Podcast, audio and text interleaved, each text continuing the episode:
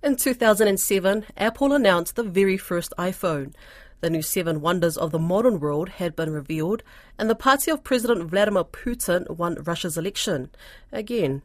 It was also the last time Fiji made the quarterfinals of the Rugby World Cup. An up and down pool stage in the 2023 tournament has seen them become the only Tier 2 nation in the last eight. They've not long beaten their quarter-final opponents, England. Assistant coach Seremaia Bai says there's confidence in the camp, even in the face of great sadness, with two players in the team having lost loved ones. If they win, they will go further than any Tier 2 nation has gone in a World Cup. RNZ Pacific senior sports journalist Iliesa Tora is with the Flying Fijians in Marseille, France, and filed this report with the game commentary from Sky Sports. David Valish goes to ground.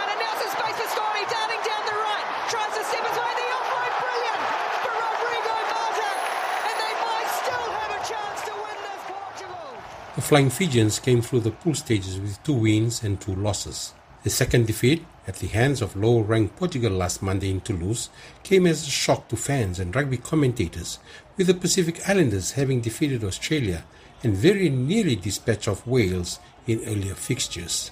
But assistant coach and former Flying Fijian Seremaia Bai says their sights are now firmly set on the quarterfinal and they have the opportunity to create history although he says they are very aware they will be facing a fired up English side. Yeah, you know, it's, uh, you can see England now, it's uh, totally different from the last time we met. Uh, it all comes down to you know, nailing the, the details around the, the, the crunch time, you know, uh, big games like that where big players stand up. It's going to be totally different from, you know, seven weeks ago. Bai says they will have to be on top of their game, improving on key areas identified from their loss to Portugal last weekend. Uh, we, we just need to uh, keep hold on to the ball. I think building phases need to be patient enough. Uh, ball carrying is still on uh, probably high into the contact.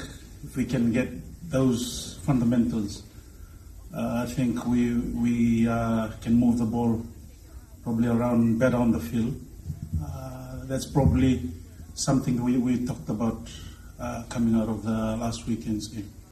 The Fijians love their rugby, and Bai says it means a lot to the country. I think it'll be a one-week holiday in Fiji. No, it'll be great. Um, you know, it's uh, rugby means a lot to for us in Fiji. It just gives us life, keeps everybody happy, mm-hmm. and comes alive, comes together keeps the country in unity and through rugby. And I think it's, um, you know, whatever the, the result, hopefully will make the, the country proud. Meanwhile, England's number 8, Billy Vunipola, has told World Rugby that flanker Levani Botia will be a tough man to contain. I think the best thing about him is his technique. He is, he's got a very low sense of gravity, and obviously his speed. I don't think he plays 12 anymore, but as, as a 12, who's now repositioned to seven. He's, he's very fast and I'm making the decision whether to go for the ball or not. And here's the table. that still means Fiji will go through to a quarter final. And former Wallaby David Campese has picked the Fijians as winners against England in the quarterfinal clash. He says that's if they start being Fiji again and remember their rugby DNA and play with the freedom their talents need. Kickoff in Marseille is at 3 a.m on Monday, Fiji time.